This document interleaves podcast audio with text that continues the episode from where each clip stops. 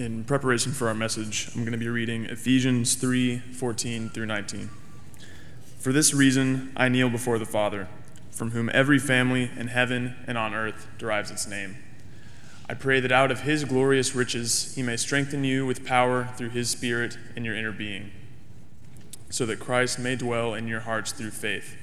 And I pray that you, being rooted and established in love, may have power, together with all the Lord's holy people to grasp how wide and long and high and deep is the love of Christ, and to know that this love that surpasses knowledge, that you may be filled to the measure of all the fullness of God. Wow, what a joy to be together. Guys, you did great. Thank you so much. I was really blessed by that time. You know, here at the Edmond congregation, we love and value our college students. Uh, we've had campus ministries going on here at Edmond since the um, 60s, maybe even earlier than that. One of the earliest campus ministers, John Moreland, he used to be called the grandfather of campus ministers, was our campus minister way back in the 60s or 70s. And we've had a continual line of full time ministers since then. And several are still a part of here. Kirk Willis was the campus minister when I was in, in college here and attended here at Edmond. And I was blessed to do it for years, and, and Brent Nichols, and now Evan's been our campus ministry for so many years, and we sure appreciate him. I think one of the reasons why our church family loves our college students and campus ministry so much is because we recognize what God is doing in bringing some of the, the brightest and best from all over our state, uh, nation, and even the world and bring them right into our, our backyard. And, and we have an opportunity to, to be a place where God can use us to be a blessing in their lives as they're determining direction and learning and growing and discovering. Uh, what, who they are and who God made them to be and what they can do, and, and maybe even instill some, some uh, a view of, of church and family and service in such a way as when they leave and go out into this world, they, they leave with an experience that helps them. So I, I just I, I, think we're very blessed to have college students. And to our college students, uh, just know you're, you're a blessing to us. We miss it when you're gone. And you hear it when you come, every year when you come back, that we are so glad to have you back. You bring energy to us. Sorry, Evan is not able to be with us today, but Evan is an outstanding campus minister. The love he pours into the lives of our students, the perspective he helps them, them gain, the way he stays uh, current and is consistent in his presence, what, what a blessing. And I'm right, guys. Evan is an outstanding man of God. And, and part of the things that make him that way is his wonderful wife, Rachel. Well, we do want to be a place where God can work to develop our young people from our babies to our college students to you and I, because in each of our eyes, we are God's children, and He is working to help us be who He made us to be. The concept for today's message is God's workshop. Do you have a space where you create, where you like to work? I mean, where you go when it's not just a job you have to do, but it's something that you enjoy doing, something that you like to make and create in that space. You know, we're all created beings, and it's my personal opinion that an observation is since we are created, we like to create. We like to, to, to do research, to discover, to color our lives and world in ways that make it better. And so I don't know what you enjoy doing. Maybe in that space you like to create greeting cards. I know several who do that, and they bless my lives. Maybe you like to work on genealogy or, or put puzzles together or sew or do research or do models or repair or ex- exercise, write, all the kinds of things that you can possibly do. My family would hear the word workshop and it means something totally different. They, they would know immediately what it means to me. Many of you know about a year ago, uh, my father passed away, and I, got, I was blessed by the family to inherit his tools. My dad was quite the woodworker and artist. I don't ever intend to be anything like what he did. He carved, he painted, he repaired, he did it all. But he did have lathes, and that's where my interest lies. So I've been able to set up a workshop at my place with his equipment. And I have to tell you, I'm loving doing working with wood It's just something that I am thoroughly enjoying. My dad taught me a little bit in his later years about it. And he taught me to love woods, different kinds of woods, especially just woods that you find lying around in this world. He taught me a new word too called spalting. You ever heard of the word spalting? It is when a fungus gets into a wood. It can be a live tree, but oftentimes it's after the tree has died. It's a fungus that gets in, and as it eats, it leaves a coloring, a discoloring inside of the tree. And it, it so it changes the looks on the inside of the wood. It's part of the decomposition process that happens. Uh, and what I've learned to love about working with woods is the flaws, the spalting, the imperfections, the knots, where the, the, the, the tree trunks divide and, and split. And as you discover in wood, what you do is in, in those spots, in the rotten places, in the deteriorating spaces where the knots are, you find some of your prettiest wood. So here's the project from this last week. This is what I've been working. I, I had an old log. It's actually, you know, blackjack oak log that I'd put in, a, in uh, my mowing shed a couple of years ago to dry it out for my dad to work on. I split it last week, and then I made these little bowls from it. And the beauty of the bowls to me is not that it's perfect wood, beautiful oak that's been dried in a kiln, that has an even and, and, and straight grain. It's the spalting, it's the rotten spots, it's the imperfections that make these beautiful in my eyes. So here's the point the point is not Kent likes to do woodworking. The point is not whether you think that's attractive or unattractive. Uh, the point is, oftentimes we find ourselves in God's workshop, and He takes the spalting of this world, the knots, the discolorations, the, the, the divides in our pathways, and He brings them and puts them together in a way that brings beauty. We used to try and teach this with our kids to our kids with a little song that many of you might have heard. The title of the song is, is He's Still Working on Me by, by Joel Hemphill. The Hemphills sang the song. Maybe you heard it at some, some point. He's still working on me to make me what I ought to be. It took him just a week to make the moon and the stars, the sun and the earth, Jupiter and Mars. How loving and patient he must be because he's still working on me. In the mirror of his word, reflections that I see make me wonder why he never gave up on me. But he loves me as I am, and he helps me when I pray. Remember, he's the potter, and I'm the clay. That's the point. So, with these thoughts in mind, let's turn to Ephesians. Our text is going to be Ephesians 3, verses 14 through 19. But let's set the stage by taking a brief glimpse at a small part of what Paul has been setting up in Ephesians so far. So in Ephesians 2, verses 1 through 2, Paul reminds us that we're dead, that, that the world has been working on us, and the result is we are flawed, we are imperfect, we have been disobedient. And so he writes this As for you, you were dead in your transgressions and sins, in which you used to live when you followed the ways of this world. The Spirit who is now at work in, in those who are disobedient. And so we were disobedient. We were literally stained by this world. But something changed. Verse Ephesians 2 verses 4 and 5. But because of his great love for us, God, who is rich in mercy, made us alive with Christ even when we were dead in transgressions. It is by grace you have been saved. We were sinners, dead and, and rotting. And what did God do? He loved us, He showed mercy on us and he made a pathway for salvation. And then in Ephesians 2:10, for we are God's handiwork, created in Christ Jesus to do good works, which God prepared in advance for us to do. We're his handiwork, his workmanship, his masterpiece. He's been working on us. He created us anew. He created us, and now after the staining, after the transgression, he has now recreated us, and not just in a random way. He had a purpose in mind, and He prepared something for us. He created us to do good and to be good in this world. So, Paul then uses himself as an example of this truth. Ephesians 3, verses 7 through 8.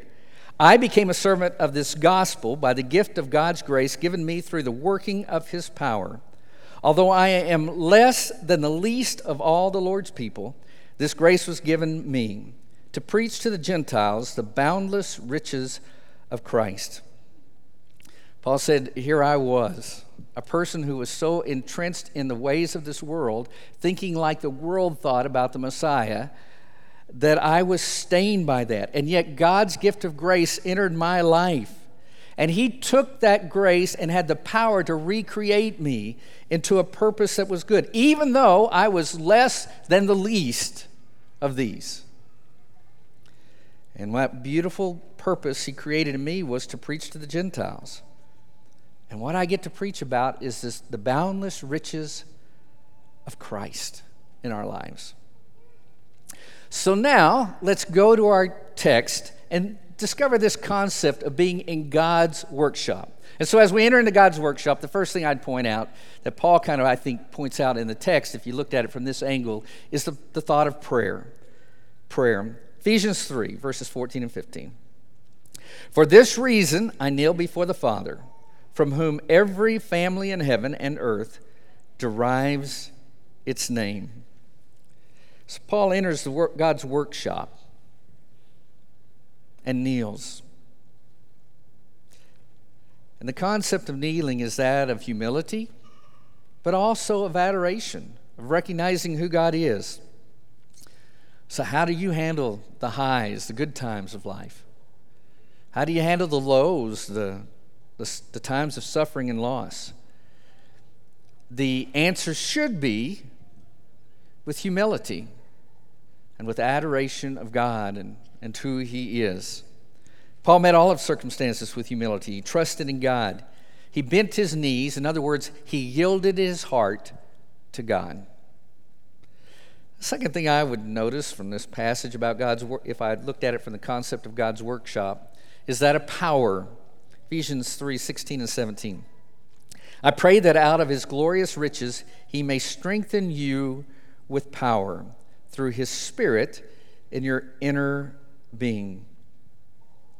That word strengthen is the opposite of a word you saw in verse 13, and that was discouraged. So, this concept of strengthening is the opposite of discouragement in our lives. And the source of that strength is God's glorious riches and his wonderful power. His Spirit working in us. And where does God work with us? Where does God give us this strength? It's not just something that, that's on the outside that, that everybody can see, it is something that takes place in the inner being, in our heart. Because the outside might be wasting away, but the heart is what's being renewed. Paul made this very clear in 2 Corinthians 4:16. So we do not lose heart. Though our outer self is wasting away, our inner self is re- being renewed day by day. Paul is praying that believers would have this renewal on the inside, their inner being would be strengthened. It's not just what is seen by others, it is what is at the heart of who we are, at our core, and it is His power.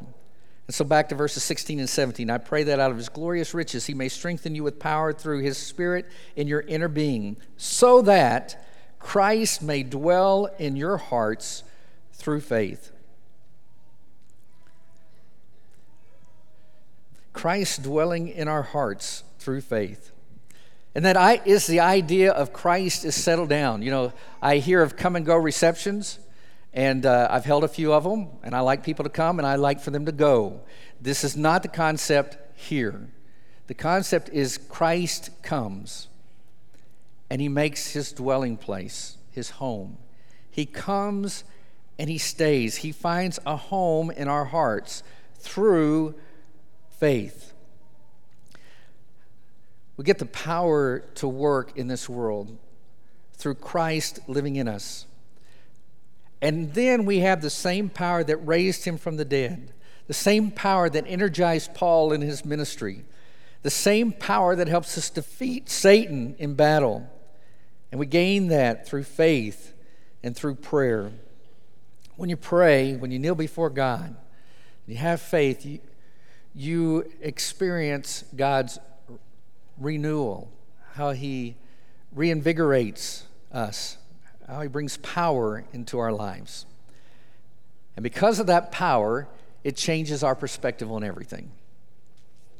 Ephesians 3 17 through 19. and I pray that you, being rooted and established in love, and that being rooted, you, you see what it means there.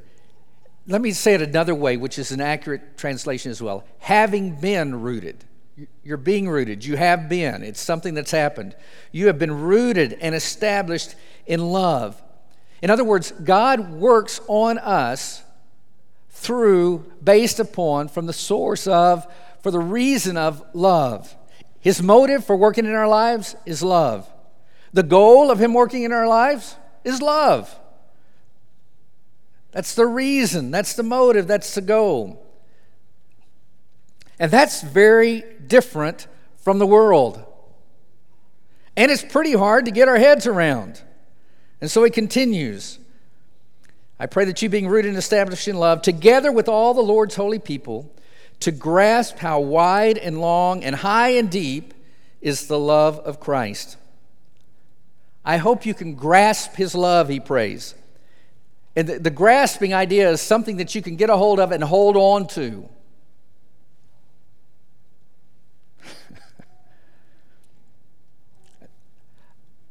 Paul, you just ask us to do something that's impossible, right? He knows it. He, he, he knows that to grasp his love is more than your hands can hold. I think that's why he said, together with all the Lord's holy people. If you want to really grasp God's love, it's going to take all of us working together to see the scope of it. I mean, it's, it's massive. It is something larger than I can hold on to. Christ's love is total, it's complete, it's eternal, it's all encompassing. That's why it's hard to grasp. But together with all of us, we can get a better grasp on God's love. Because His love is big enough to love the Gentiles and the Jews. It's big enough to love man and men and women, the rich and the poor. It reaches low enough to reach us in our depths of sin, and it reaches high enough to connect us to a holy God. How big is God's love? You know, if I, you ask a child, How much do you love me? They're likely to stretch out his arms. And you've heard the illustration before. Jesus, how much do you love us? This much. This much. So, together, we have a better perspective, grasp of God's love. But He doesn't want us to just grasp it, He wants us to know it. And to know this love that surpasses knowledge. Once again, he's not trying to contradict himself, it's just a literary method. He's stressing that God, Christ's love is unfathomable. And, and we cannot just rationally explain Christ's love. I mean, you try and explain this to somebody that doesn't know it, and it's, it's tough. Quite frankly, about the only way to, to know it is to experience it. The knowledge requires a continual growing in that experience to know. Because there is a big difference between knowing about a thing or a person and knowing that person. And in that knowledge, we understand how he feels us. We have the perspective of being filled that love that surpasses knowledge, that you may be filled to the measure of the fullness of God. Filled with all the fullness of God. In other words, that means there is nothing lacking in our relationship with the Father. Nothing lacking at all. Fullness, complete. He pours His love and power into us. He makes us complete for this life, and He gets us ready for the one to come. And that's the ultimate goal for believers to be Christ like people, filled so totally with Christ that He is seen in us. That's what happens in God's workshop. So, in your workshop, in your where you like to create, any unfinished products, uh, pro- projects? Anything you haven't finished yet? I mean, the infamous unfinished symphony, driving to Dallas and on the west side down there, that unfinished mansion house. Unfinished projects in your house? Unfinished books? We don't always finish what we start. It's truth. Probably all guilty of it. But don't transfer that concept to God because it's not true with Him. What God starts, God finishes. Philippians 1 6, 1 6. Being confident of this, that he who began a good work in you will carry it on to completion until the day of Christ. Basically, what Paul was saying is, I'm not the person I used to be. But that's not all. I'm also not the person I'm going to be. And quite frankly, that's a wonderful thought.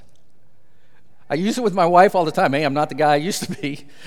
And then hope's still there because I'm not the person I'm going to be. I just hope that's a better person. I, I laughed and teased about it, but you can be confident in that.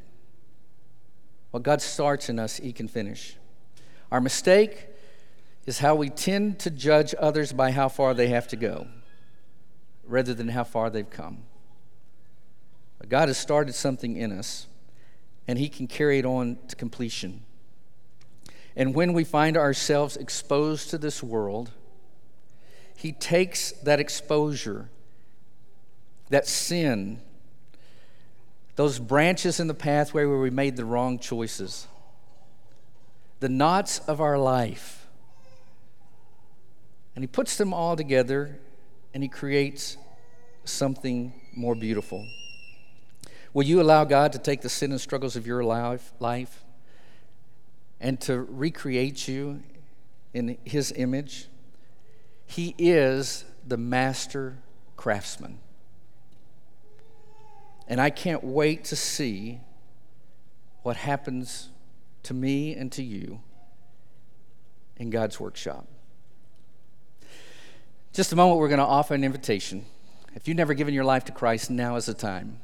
We would love to celebrate with you as you put on Christ. You confess Him as Lord of your life. In other words, I'm not in control anymore. I recognize the path I've been going is the wrong path. I'm going to do an about face and I'm going to walk to Christ. I'm going to repent, be baptized calling on his name. For those of us who are believers, have put on Christ, maybe we need to be restored to come back. So, before we sing our invitation song, in just a moment we're going to stand. I want to take you back to the little song I started with. He's still working on me. Don't know if you know it or not. And, and one more verse from it. There really ought to be a sign upon my heart don't judge me yet. There's an unfinished part. I'll be better just according to his plan, fashioned by the Master's loving hand. Let's stand and sing.